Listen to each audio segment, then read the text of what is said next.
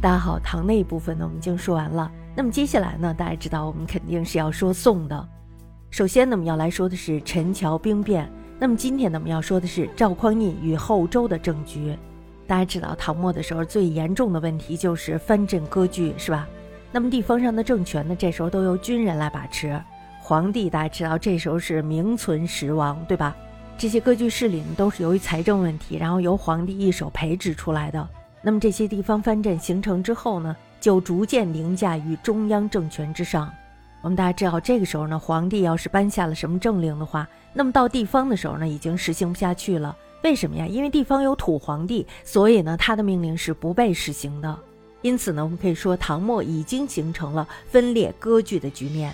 那么后来大家知道朱温篡唐了，五代十国呢，这时候就开始了列国的纷争局面，长达五十年之久，一直到宋代的建立，这才又逐渐的使中国统一了起来。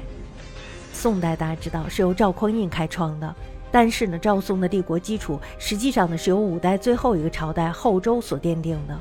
因此呢，这时候我们先要说一下后周的政权大要，尤其呢是赵匡胤在这个政权当中所占的位置。后周的创建大家知道是后汉的将领郭威，那么他呢是在今天的河北濮阳发动了兵变，取得了政权，随后呢被拥立为帝。大家知道他是怎么成为皇帝的，是吧？他是黄袍加身。那么他呢是没有准备的，他只是披了一块黄旗。后来呢，他的这个方法也被宋的赵匡胤所效法。那么郭威呢，他的政治上是颇有改善的，代表当时正统朝廷的他，清除了许多前代的苛法。死后呢，就由他的养子柴荣继位，这就我们说的周世宗。周世宗呢，为人是非常英武的，文治武功呢可以说是非常了得的。他的这个时代在五代之中也算是最有代表性的时代。那么他呢，对于北方的强敌契丹，也就我们说的辽，不但能够防御，而且呢还能够北伐，差一点收复了燕云失地。那么对于南方的朱林国呢，也是以威服之。我们可以说他是有望统一天下的。那么对内呢，他就计划逐步的消灭五人政治，以革除唐末以来至五代的五人专政。这些措施的目的呢，在他有生之年没有能够完全的实现，但是呢，这却奠定了后来宋代的治国目标的基础。世宗呢，于西元九百五十九年亲征契丹。大家知道，他一连攻下了二州三关。正在他想要去攻打幽州的时候，因为染上了重病，于是呢就不得已班师，返回开封以后，他又死了。那么他七岁的儿子宗训呢，这时候又继承了他的位置，这就是我们说的恭帝。赵匡胤家族，大家知道他们是涿郡人，是官宦世家。他本人呢出生于洛阳，那么他的父亲弘殷呢是军事将领。而且大家知道，他的家族经历了唐、晋、汉、周四代，都是掌有兵权的。那么可以想一下他的家族的这种权势，是吧？在后周的朝廷呢，他们父子二人是掌管着点禁军，而且呢是颇有权势的。可以说呢，他们的家族是军人世家。我们大家都知道，这个五代时期什么人最有权势，是吧？那么就是军人武夫。而后周的军队呢，也是沿袭唐末以来的这种风气。地方上的军队呢是被藩镇所掌控，中央朝廷呢也只有禁军而已。禁军呢有两个系统，第一个系统呢就是殿前军，这一部分呢是比较亲近皇帝的，水准呢也是比较高的。但是我们大家知道，人数呢也是比较少的。后周世宗的时候，他为了加强这一军队，于是呢亲加整顿，招募精强善战的勇士充任其殿前军。那么第二呢就是侍卫亲军，这是一般的禁军，它一共分为马步二军。这两种禁军呢，虽然各有他们的将领，但是呢，实际上他们的统帅就是皇帝本人。因为我们知道，地方上的政权还有就是军队，并不听命于中央。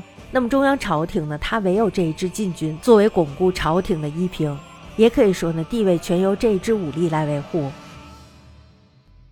后周世宗在即位初年，曾经大败以契丹为后援的北汉于高平，也就是今天的山西高平以南。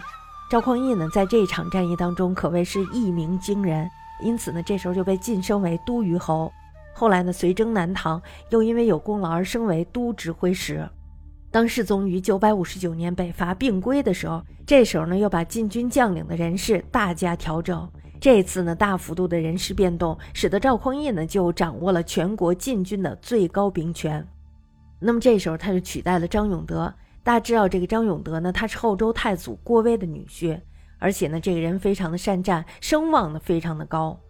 那么在五代时期，大家知道这一类人物呢，特别容易跋扈一方，而且呢，容易是拥兵自立，因此呢，这时候难免受到世宗的忌惮。虽然呢，张永德为后周立下了汗马功劳，也并没有什么跋扈自立的意思，但是他远不如地位不如他的赵匡胤有政治手腕，而且呢，也不如人家警觉性高。我们来说一件赵匡胤的小事儿。当时呢，赵匡胤出征淮南，半夜的时候，他的父亲呢，这时候就要入城。那么赵匡胤呢，和他的父亲是非常亲密的。但是呢，这个城门夜半的开放，必须要有皇帝的手令。那么赵匡胤呢，这时候就不准他的父亲入城。到了天明的时候，这才让他的父亲入城。我们大家可以看到，这就是他的警觉性。那么在讨伐淮南回去后，有人呢，这时候就跑到世宗的面前说，赵匡胤劫掠了很多的财宝。世宗呢，这时候就派人去搜查，结果大家知道没有搜出什么财宝来，倒是搜到了许多的书籍。在赵匡胤征讨南唐的时候，当这个南唐快要被打败的时候，这时候呢，南唐就想出了一个办法，于是他们就拿三千两白金去贿赂这个赵匡胤。他们想干嘛呀？这就是想构陷赵匡胤。结果呢，赵匡胤立刻悉数送给了世宗。这些做法呢，都令世宗对赵匡胤是刮目相看。那么在世宗死的时候，这时候呢就把禁军的兵权都交给了他。所以呢，我们可以想，世宗这样做呢，是为了把这个国家托付给他，或者呢是心存托孤辅国之意。那么在世宗死了半年之后，大家知道留下的是寡妇幼子，是吧？